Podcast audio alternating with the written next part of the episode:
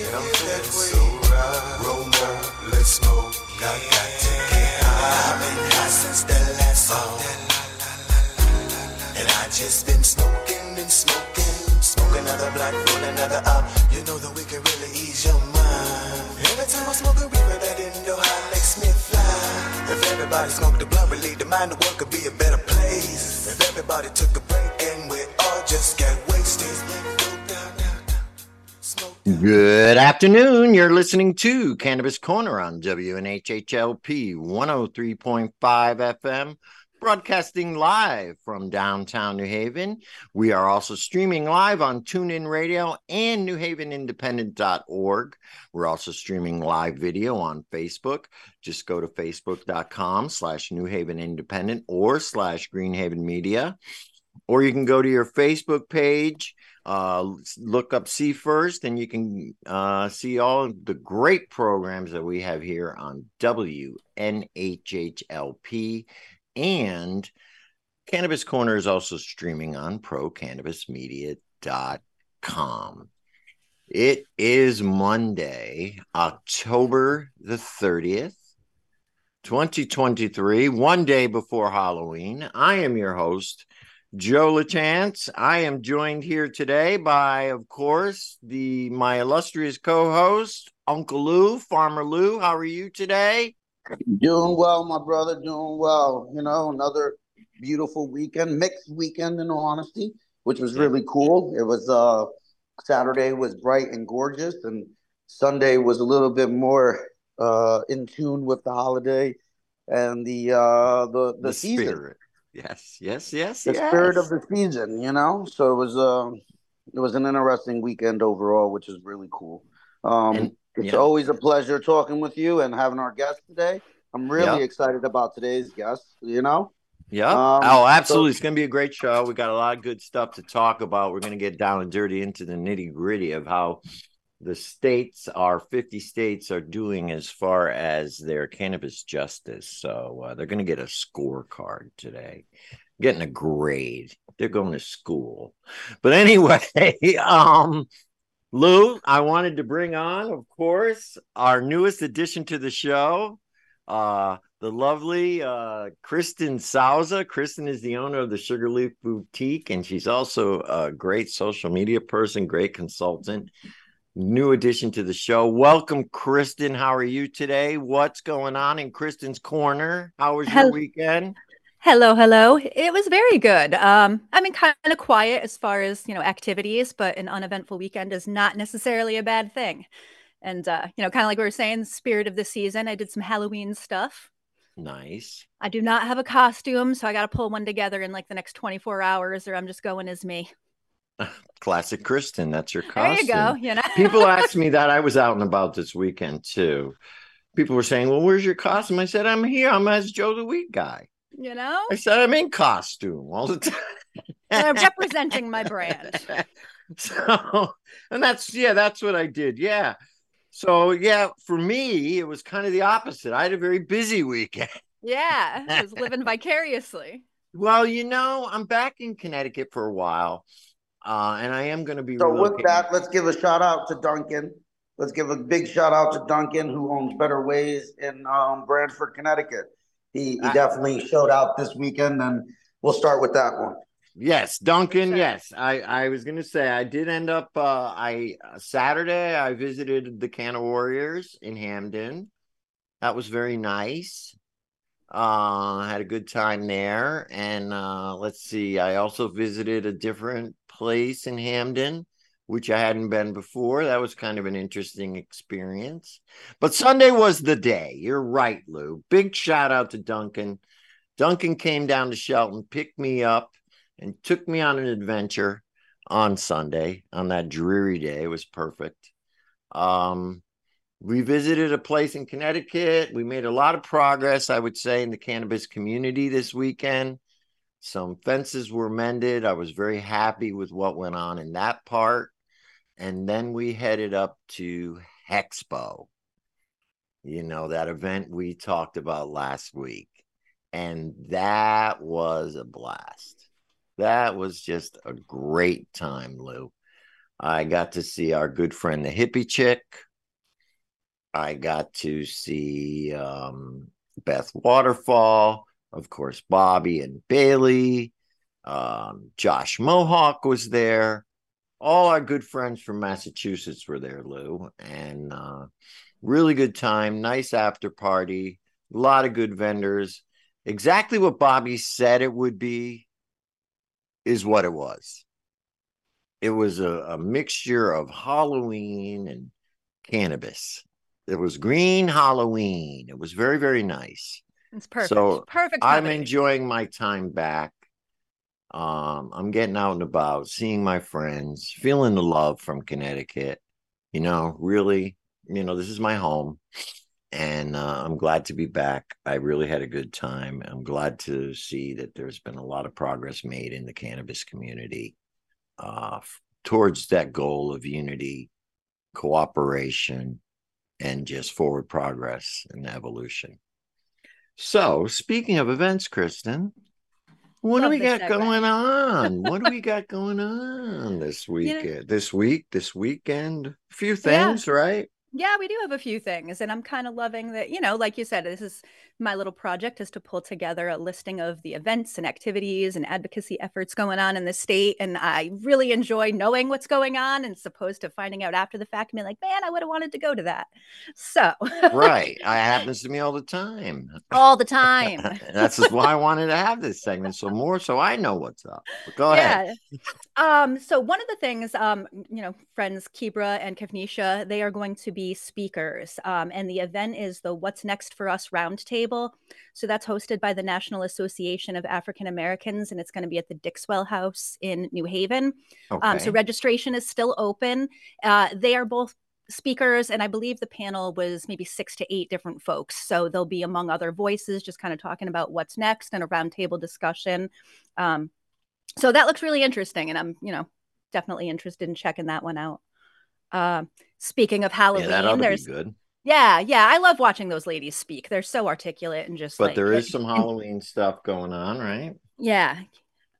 So as far as Halloween, um, actually another shout out for Duncan. So Better Ways LLC is uh, doing something in Branford uh, tomorrow night. So it's the Branford downtown trick or treat, and so you know you can walk up and down Branford trick or treat with the kids. He'll be having candy at the store, and he's also going to have some CBD infused items for the adults. So there'll be CBD infused apple cider and things like that. Um, so he's right on Main Street in Branford, Connecticut. If you want to go check that out. Yeah, support your local business. If you're in the Branford area and you're going hanging out and doing that trick or treat thing, you get some free candy, maybe get a little CBD for yourself. I mean, it's really important that we support this local vendors. You know, that's one thing that came to mind um as far as uh you know, when I go out to these events and I talk to these people, it's a struggle out there. I'm going to be honest with you. You Yeah. know, this this new law has hurt a lot of people, but even before the new law, you know, it's a struggle out there to be a small entrepreneur, especially in a niche market. And it's very, very important that we support the members of our community who have taken that. It's a big leap, as you know. Um, and No, and- and Mm. Oh, I'm gonna say, and to add to that, you know, especially with this, you know, rolling into the holiday seasons and shopping, it's very easy to default to kind of the online shopping. But especially in the cannabis community, we always speak of like supporting local, know your farmer, know your grower. I think that's equally important when you're, you know, your consumption accessories. Go to the smaller businesses, That's the, the locally owned head shops. You know, it, yeah, a glass nothing- blower. Yeah, I support local gonna- glass blowers. right off the tip of my tongue, you know, and, and I have no aversion to production glass, but a little pitch for, you know, American made glass, the artists are local. You'll get to know who made it. Sometimes they'll do customs for you. So yeah. Absolutely. It's it's it's it's an awesome thing, and and uh, you know I think that's what this uh, country was built on. You know, small business, grassroots, and we got to stick with that. Uh, so what else is up? Anything good? I'm trying to think. Um, well, the NECANN speaker application link is open. So if anybody in the community is interested in sharing their knowledge, their expertise, whether they are considering being a speaker on their own topic or joining a panel, um, the application link is open. So whether it's Boston, Connecticut, both, all of the above, um, you know, I urge you to take a peek at that. Maybe think about what you would be interested in sharing with the community, sharing our knowledge, and just helping educate folks. Um, so Yeah. that link is open now. Very good. And I did hear of some other couple mushroom events next week. So get prepared for that, the 9th and the 10th. Yeah. Um, if you're interested in psychedelics, but we'll talk more about that on next week's show. But put them on your calendar. Put the 9th and the 10th if you're interested in psychedelics. Uh, there's going to be a couple great events coming up in Connecticut. And that seems to be what I've noticed the next thing. You know what I'm saying? So, in other words, yes, we got cannabis legalized, and now we have a blueprint on how to legalize something. Uh, and I think, you know, I, I find it very heartening that uh, now that psilocybin and, you know, psychedelics are becoming the next frontier, you know, because that is also another medicinal thing that we're talking about, you know. Yeah. And We- we- Warriors, yeah, go ahead, Lou.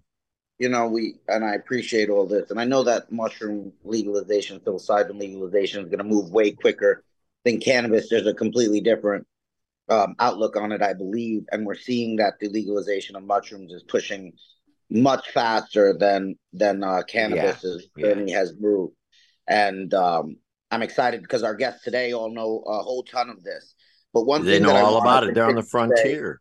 Yeah, one thing I want to say is that, you know, especially with the group that we have today, it's very important to understand that, you know, as things and laws and everything become legalized, the laws aren't as favorable as people would want, but we can also do our own part to making sure we're not allowing that access for those small loopholes. So, Right. people like Kristen and Duncan that open up shops. Our good friend Mike, uh, good enough. You know, when you open your shop, you want to open an actual shop. You know, you have to be a business to be in business, is what I tell a lot of people. You have to be able to accept payments. You have to, which are hard. You know, it's very hard to accept payments Yeah, for but- what we do, but you have to at least be there, Yes. um, be a part of it versus somebody in the audience yelling and screaming. So, Exactly. that's a big part of supporting the local individuals because a glass piece that's purchased online that may be a production piece, which is cool because people get production pieces all the time.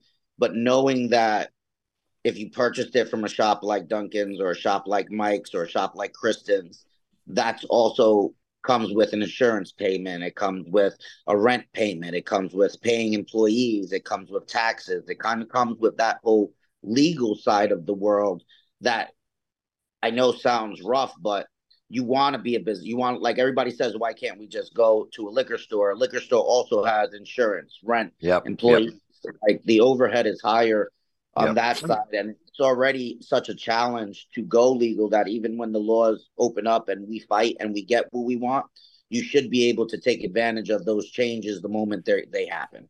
You know, Yeah. so be a business, be able to, and there's ways to do it. There's always ways. I think that everybody who deals with cannabis is a they everybody likes to consider themselves a consultant or something. So, you know, there's there's always an avenue for intellectual property and to just be a business. There's a lot of people who just incorporate themselves and that way they become a business in general. And it may not have a storefront, may not have anything, but they still have business expenses. They're still Oh, I that's how I do it, my brother.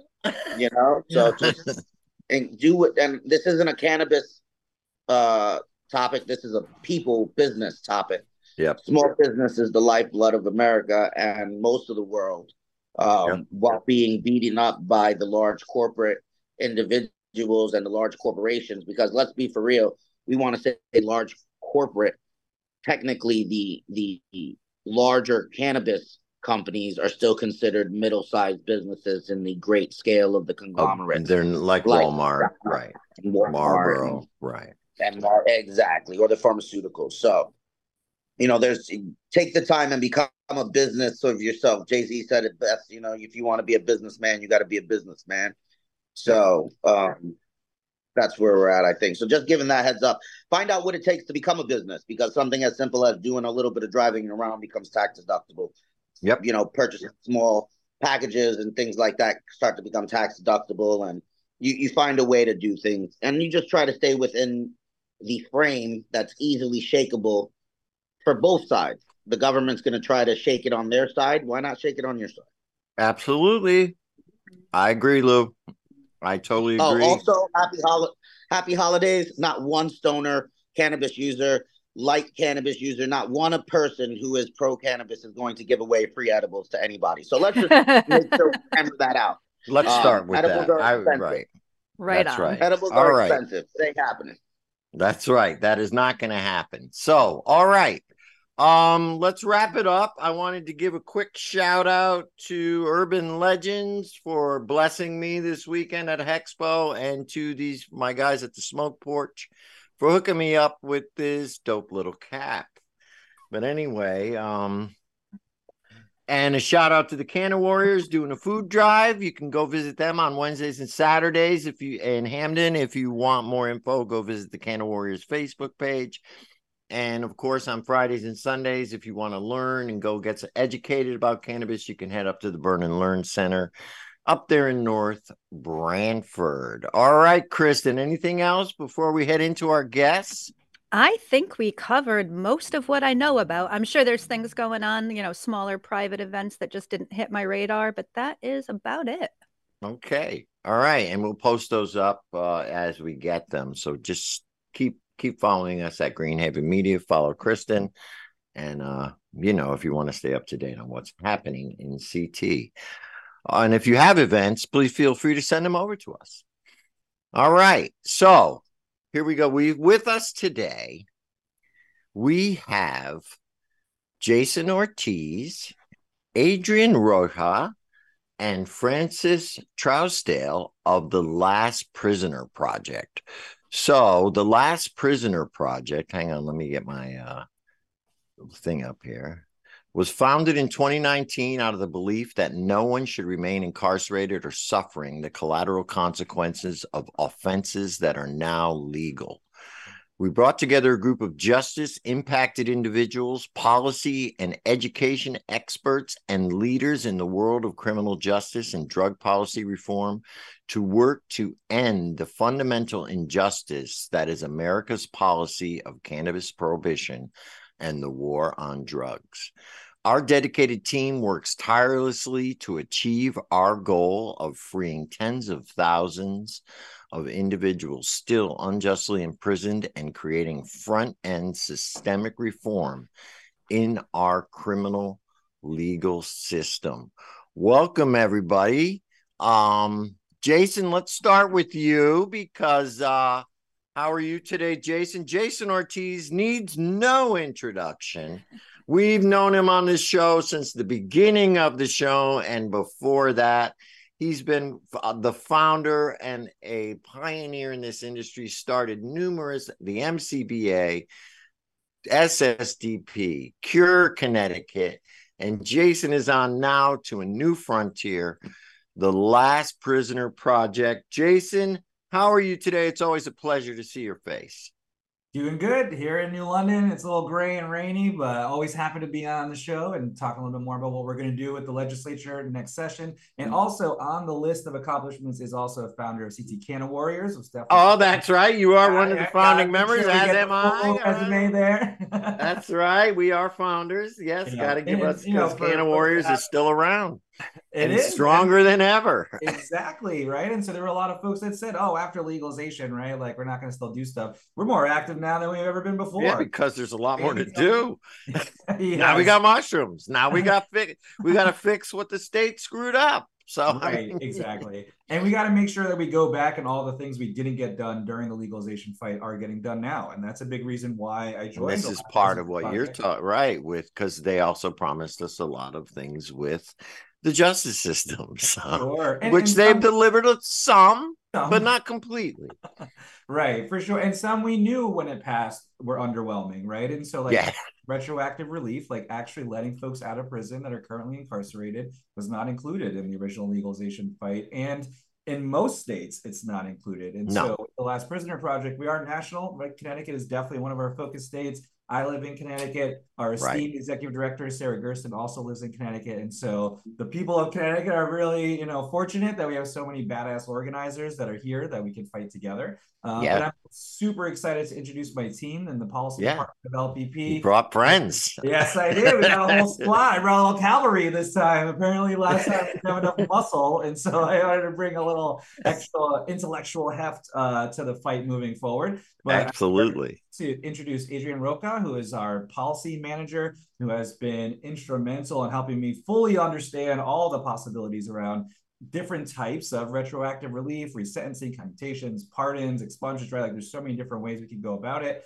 And then also Francis Trousdale, who is our policy associate, who was the lead drafter of our 50 state report on cannabis justice in the United States. And so we'll talk a little bit about where Connecticut falls and all of that. But I would like to give my colleagues a chance to introduce themselves, tell a little bit of where they're from, Yes. that brought them into drug policy, and their roles in the Last Prisoner Project. And we'll start with. Adrian and then go to Francis.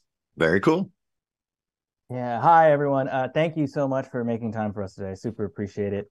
Uh, No really problem. It's an important to- topic. Absolutely. Um, yeah.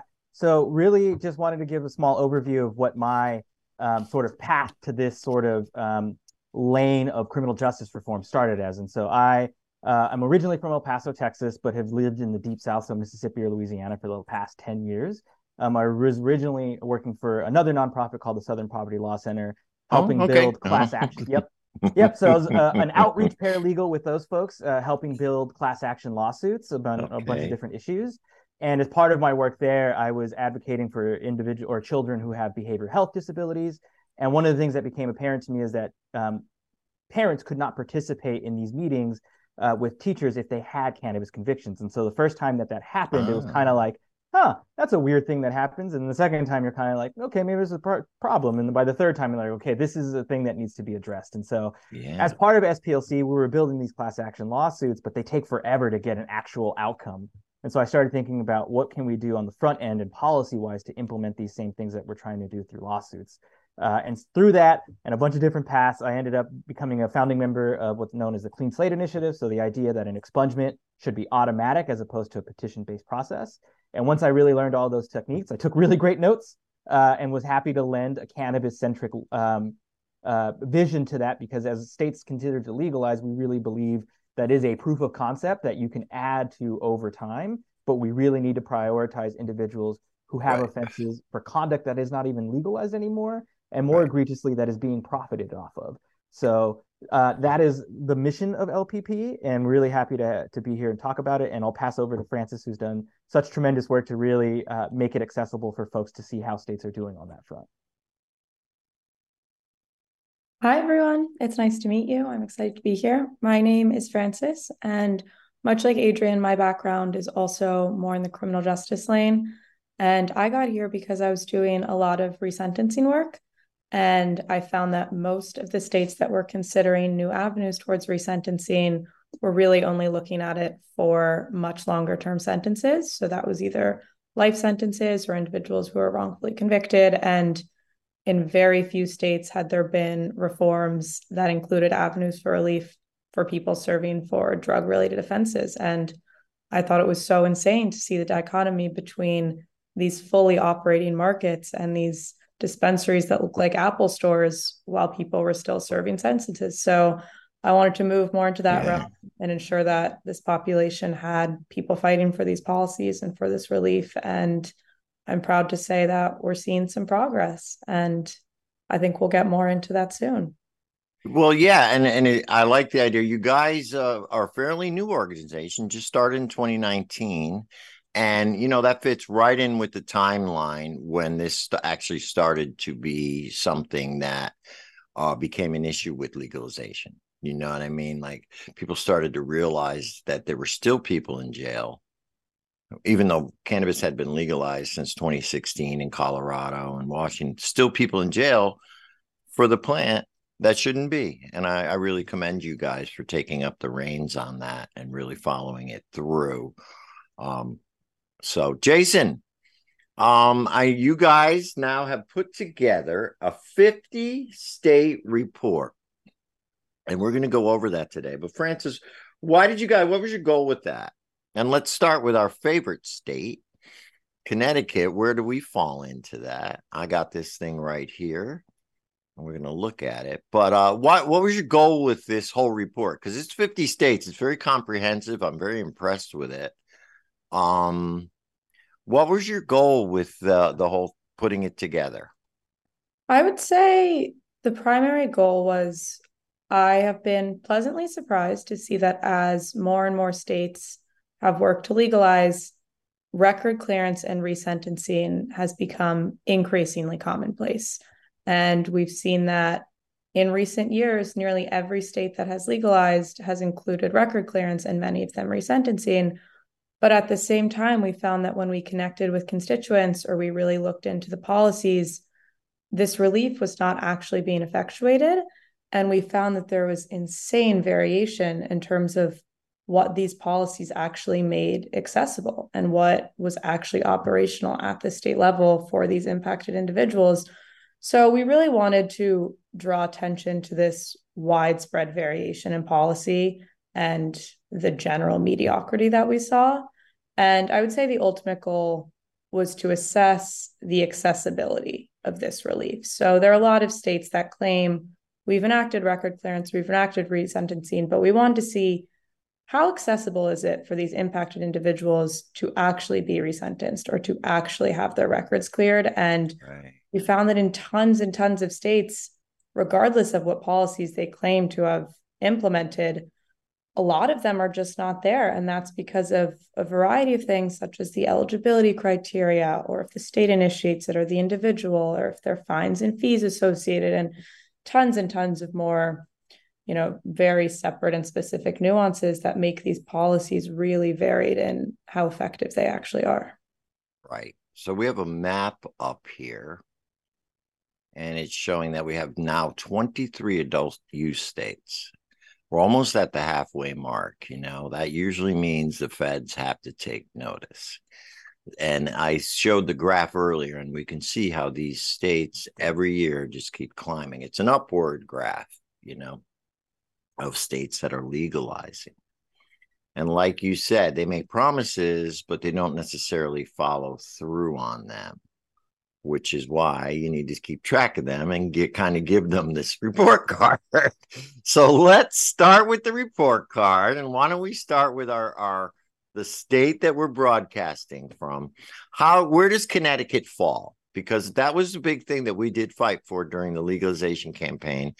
Uh, something again that probably didn't come up until after 2019. You know, before that, it wasn't really included in any of the bills, but we pushed for it. And you know, the state made a big deal when they did clear uh, a bunch of records, but they didn't also say that they didn't completely do the job. So, where did what kind of grade did they get? Because they're touting themselves as the greatest thing ever. They got, they think they got an A. What is it? What are you giving them? So, try and get to um, Connecticut with a C plus. Oh. Which, to put things in perspective, there are more states in the D and F range combined than in the A, B, and C range combined. So Connecticut is at the upper median of the it's state. a C student. He's a C student. You know, we all we all know the sort, and yeah, I will it's say, it's typical of Connecticut. Yeah, there was no grading inflation here. I I was not generous in giving these grades but we all know what a C plus is. It could definitely be better. And I would say where Connecticut really falls behind is in the recent. Yeah, I'm looking right here. Let's and see. you know, their the record clearance could certainly be better in terms of the eligibility scheme is not super broad. There's no enforceable timeline, so there's no way of really holding the state accountable to effectuate and release in any timely manner. And there's no oversight, so there's no one watching over to say you're doing it or you're not. They're supposed to be. They're supposed to be, but there's not. And then we see on the resentencing front, they fall behind in every category. There's yet yeah. to a truly operational or expedited zero out of three. Yeah, zero out of three there. So I would right. say that's where, particularly regionally, Connecticut really falls behind. Right. And you can see it's up on the screen. And you can find this report if you're interested. And I'll put the link up on our page after the show, but it's lastprisonerproject.org state dash of dash cannabis dash justice report. Very interesting report. I've been reading it over since they sent it over to me. So, okay, so we got Connecticut. We're okay. We're in the mid ground. Did you find any big surprises? Who's the best? Who's the worst? There were a number of surprises. I would say the states that really stood out as surprises were Alaska and Maine. And both of these Alaska. states were at the very front end of legalization. They allowed recreational use in 2015 and 2016, respectively. Yet they both lack cannabis specific avenues for either record clearance or resentencing. So oh, these states D are in a super unique position of being amongst the first to end the penalties, but amongst mm-hmm. the last to redress the harms, which is a very staggering disparity. So I would say those were the states that really came as a surprise. And Maine is a big surprise to me. You know, Yeah, they claim to be very progressive, and they were. Their program is kind of quite different than anyone else in New England. Uh, that's very surprising. Let me Yeah, just bring up. Maine for a minute. But what were you gonna, you know, while you're? I didn't mean to interrupt you. What? what no, what no, you're good. Okay, go ahead. We're at Maine now. Yeah, they're I D would plus too. In terms of other surprises and in terms of which states were the best, it's important to note that there were states doing decently well, California and Minnesota really standing apart. With that said, this report does not analyze the implementation of a policy. It only analyzes the statutory language of a policy. And that's because there is really widespread variation in terms of how well a state reports data and reports what they're actually doing. And so I found that when I tried to account implementation numbers into this evaluation, it actually worked against the states that were doing more rigorous reporting. And it didn't feel fair to award the states that weren't reporting. Mm. So I decided to just stick to the language and the statute. So when you see, you know, the top four states, it's California, Minnesota, Maryland, and New Mexico. Minnesota's a new one too. They're they're just Yeah. this year, so they're okay. Mhm. So that's good. And But- Maryland, as a matter of fact. It's worth taking all of that with a grain of salt, particularly, you know, you take a case like Minnesota, the structure of the separate review board is likely to cause pretty significant delays. And the state is yet to appoint the board that's supposed to oversee it. In California, which has had these policies in place for a pretty long time, there's still 20,000 people without relief. And in Maryland, they're yet to enact these provisions. So, you know, when we say these are the states with the best language, I really urge everyone to consider it's just the best language. And there is a big, big gap between good language and good implementation. And we're yet to see a state that's perfectly implementing. You mean A for effort. A for effort, exactly. Right. Because like I said, two of those states are new. So we don't know. But you know what what is heartening is that the newer states are now almost putting this in automatically. Mhm. It doesn't have to be fought for anymore, like sort of what we went through in Connecticut and other states. Like it's become a part of now when you do a legalization bill, you put in some kind of relief, justice relief, expungement, or whatever. Whereas it didn't go in in the early states, it wasn't even part of the conversation. Yeah. And I'll add that since 2018, 100% of the 13 states that have legalized have included record clearance. Mm-hmm. Yeah, And since 2021, they've all been state initiated, which is huge. Yeah. And right, right. resentencing is slower to take hold in terms of becoming that commonplace, but it's still growing and it's been included in more than half of the legalization bills since 2020. Right. And that's what I'm talking about. As we move forward, it becomes standard practice. That Mhm. was the word I was looking for. And that's what we want. You know what I mean? That's what we want. I really appreciate you guys staying on their backs and making sure they do what they say. Because, gee, uh, you know, that does that's very common with them. Absolutely. But um, Totally. And I'll just say very quickly, because we have California up, that gap between becoming a standard practice of including that language versus the implementation, that's where our value add as an organization really comes in. And California Absolutely. up, and I'll use it as a very quick example where California was one of the first states to include the idea of um, releasing individuals for cannabis offenses and clearing their record when we took a deep dive into that law, we saw that there was a significant uptake gap between those who were actually eligible and those who were getting released or getting their record cleared. Mm, So we took a look at that language there and said, how can we improve it? And in 2022, we passed a law, AB 1706, that we sponsored that really cleaned up that statute to make it enforceable, to include timelines, to include data transparency, uh, and really strict guidelines on what each agency that has these records or has potential knowledge of who these people are must actually do in order to effectuate that release. Uh, and so those are the types of things that as states continue to legalize uh, and the language gets better, there needs to be that focus on implementation. And we stand ready to help any state who's willing to analyze that problem and present some solutions to make it workable. Yeah, absolutely. You make a good point, and it's something. Sometimes you have to spell it out for them. You know, said no. This is how we need to do it, um, and you know that's fine as long as there's people like us out there to do it. We're fine. Yeah, I'd rather have us writing it than them. But um, so um, what is a retroactive relief anyway? It's it's for people who have been uh, retroactive relief is for people who have been incarcerated, right? Okay. Yeah. So retroactive relief is working to ensure that when a policy is implemented, it applies retroactively. So it applies right. to so it's not just from this day forward. Right. Yeah. So if we're saying you can no longer be charged for cannabis, then we're also looking at the people who have previously been charged for cannabis offenses. That's right. That's right. Absolutely. Um, so what can Connecticut learn? What can we do better? What can we learn from the other states? Is there any kind of things we could adopt from some of the other states to help us do better? Francis? Yeah. I would say there's a lot. I would say first and foremost, a broad eligibility scheme goes a long way and making sure that, you know, the, the thing with cannabis offenses is so often it incorporates ancillary and concurrent charges. So mm. you can say that it's a much bigger charge than what it actually is. And the example I often give for this is you smell an odor, you search a vehicle, you find an unregistered firearm, and then you're in for what looks like a pretty serious offense, but really you're there because you were caught smoking a joint, or even worse, right. just the scent of weed itself.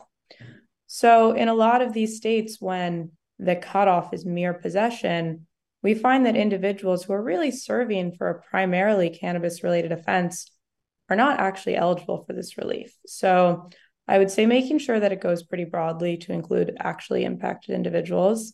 I would say a timeline is really important because we find in a lot of these states, people sit and sit and wait for what could be decades, and there's no way of really holding the state accountable.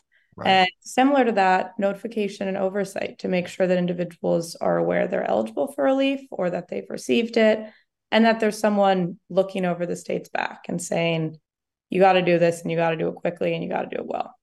And then the biggest point for Connecticut would be resentencing, where right. really no movement has happened. And, you know, Connecticut has other avenues towards resentencing, but our argument here is cannabis deserves an expedited pathway. And while mm-hmm. there is an operating market out there, these individuals need relief faster than the state's able to offer right now. So making sure that there is a super, super timely avenue that is cannabis specific is essential.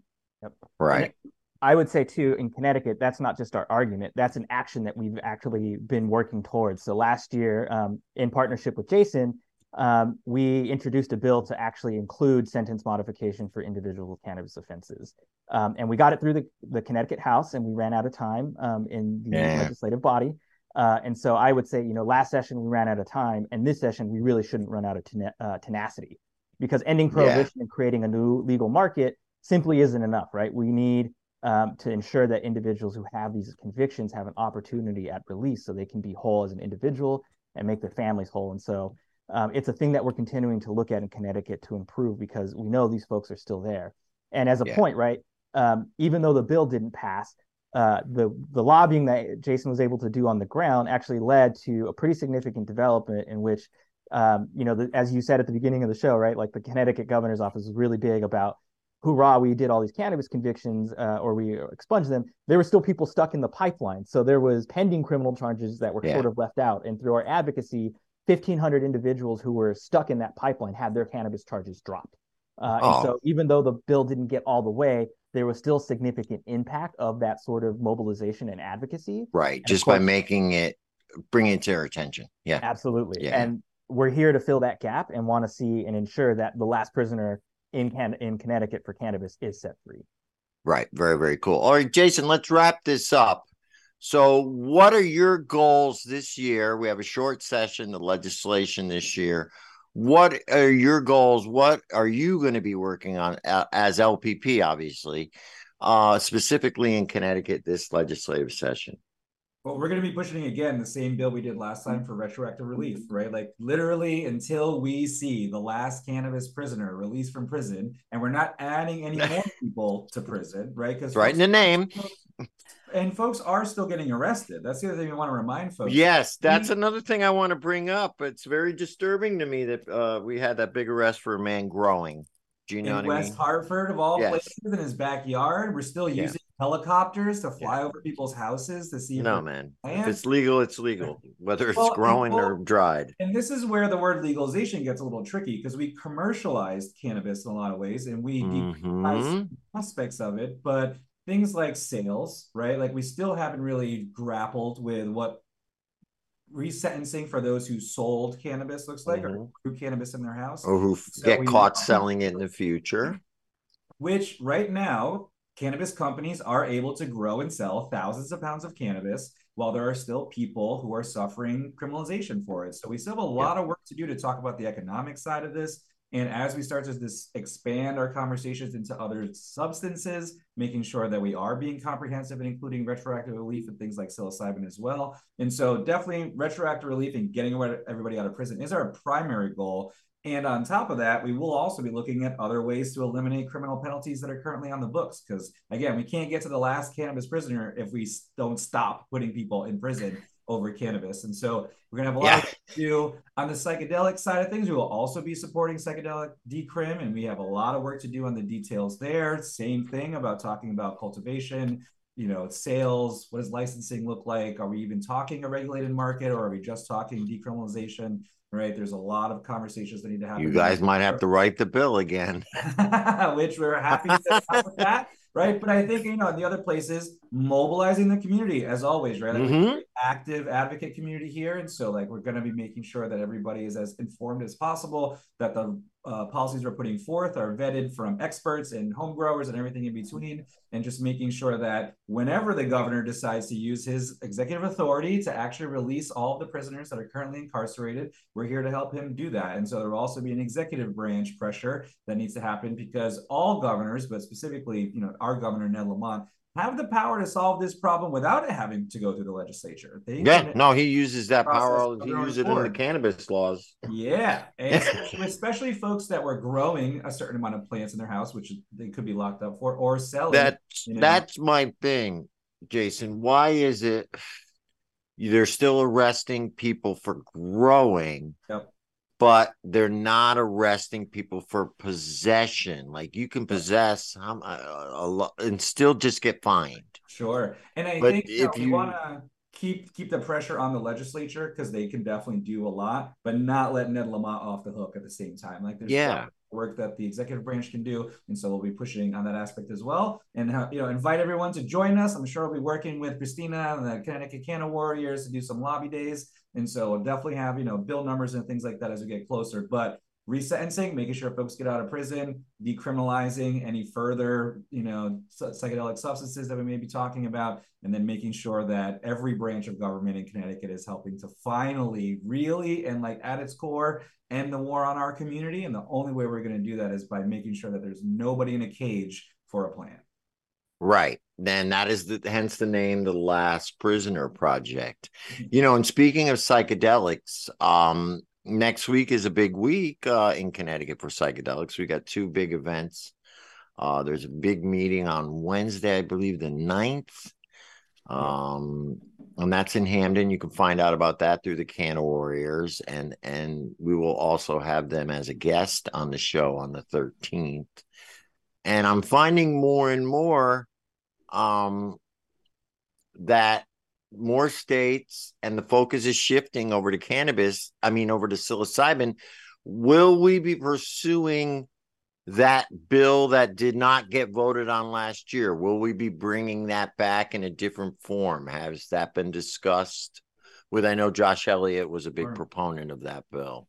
I mean, it's it's definitely a great start, right? Like we have to go through it line by line and see if it's actually what our coalition wants to be able to put forward. I know there's some disagreement on fines and fees and what home grow looks like and things like that. So we definitely have some work to do. But for us at the Last Prisoner Project, right, it's really about anytime something is getting decriminalized or changing its legal status that we're including retroactive relief. So it's less specifically about which drug we're talking about. And so if you know, MDMA were to be decriminalized, right? We really want to put forward a policy that says anytime something gets decriminalized, there's automatic relief for folks that are under that particular Right. Standard practice. Right. And so that's gonna be a big thing for us is not having to do this every single time, one drug at a time, right? Like that's just gonna be madness. And so we can pass a policy that just says automatically this is what's gonna happen. And some work has been done to that effect, but we will be looking at what incarceration looks like for psilocybin and other psychedelics and where the mechanisms are similar, where they're different, right? The one thing to consider is that psychedelics often were harsher sentences than cannabis. Yeah, I was going to talk about that. The resentencing. How's that different from Uh, cannabis? Actually, Adrian might be able to talk about that one specifically the best.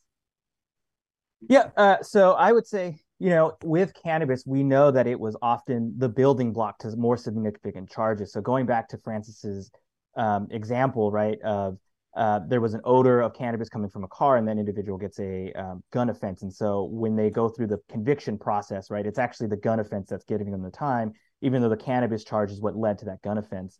Right. And with psychedelics, it might actually be the inverse, where the, the amount of psychedelics is responsible for that significant amount of time.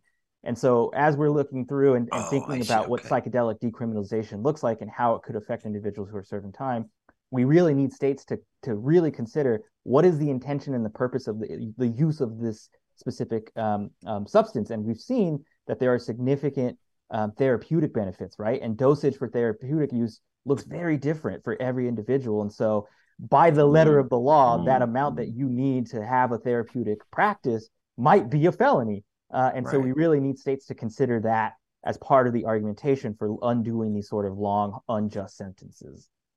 So it is a little bit different in different way. You make up a good point. Let's say they find somebody with a bag of weed and they also have a bag of mushrooms. Yep. Um, you know, they're oh, here's a fifty dollar fine for the weed, but you know, but they didn't smell the mushrooms. They weren't Right. looking. You know, you can't smell mushrooms. And, and there's going to be a lot of folks that were previously ineligible or off our radar because we were only talking about simple possession of cannabis that could have concurrent charges, right? That it was like shrooms and cannabis or MDMA and cannabis that previously, you know, the governor has said, you know, no. But if we decriminalize psilocybin, then those folks that had both should be released, right? And so it's going to get really interesting of how we're going to be able to work through all that process Mm. it's a people power problem. If the governor wants to get this done, he can set aside the money to hire the staff to go through everything and make it happen.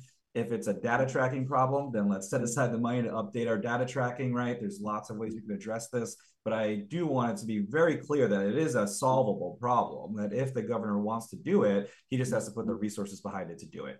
And so we're happy to help Yeah. them do that, right? And show them the fastest, most effective way, bring in national support to do that. But it is a political choice at this point for them to have that data or not. And so it's up to us as the people to pressure our politicians to make that political choice because it's what's right for our community. Right. And then sometimes they don't always make the choice that is right Right. And they don't for our it without, uh, community. asking a lot, right? And so yeah, you, you really, yeah. that it's very clear uh, what we're asking for and you know how we can help make it happen and just leave as many excuses as possible off the table until we get the job done Yeah, and people can, of course, get involved in the process by calling their legislators, emailing their legislators, tell them you're behind psilocybin reform, telling you're behind, you know, expungement, resentencing, you know, especially if people have personal stories. It's, uh, you know, a legislator will always love to hear from one of his constituents who has A, either benefited. Thank you so much for releasing my son, you know, or has not, you know, has still awaiting their justice. So it's really important that your legislators and your lawmakers hear your stories. If you have had a positive experience with this, if it has helped you, tell your lawmaker, tell somebody, even in your, you know, and the same thing if you have had a negative experience. So it's very important to communicate with these And, and next year is an election year, so Yep. well aware of the presidential elections, but also all state senators and all state representatives are also running for reelection. And so going to their fundraising events and bringing this up in front of all their donors is a good, easy tactic that just about everyone can take. But also hosting a forum, right? Like ask That always works. you, right, and your people to earn your vote, and invite myself or other Last Prisoner Project folks there to really press them Yep. on the details. But everybody has a part to play in making this happen, both at the Capitol, but also in the home districts. On their local level. This is what I, I'm very impressed with what they're doing over there in Hamden.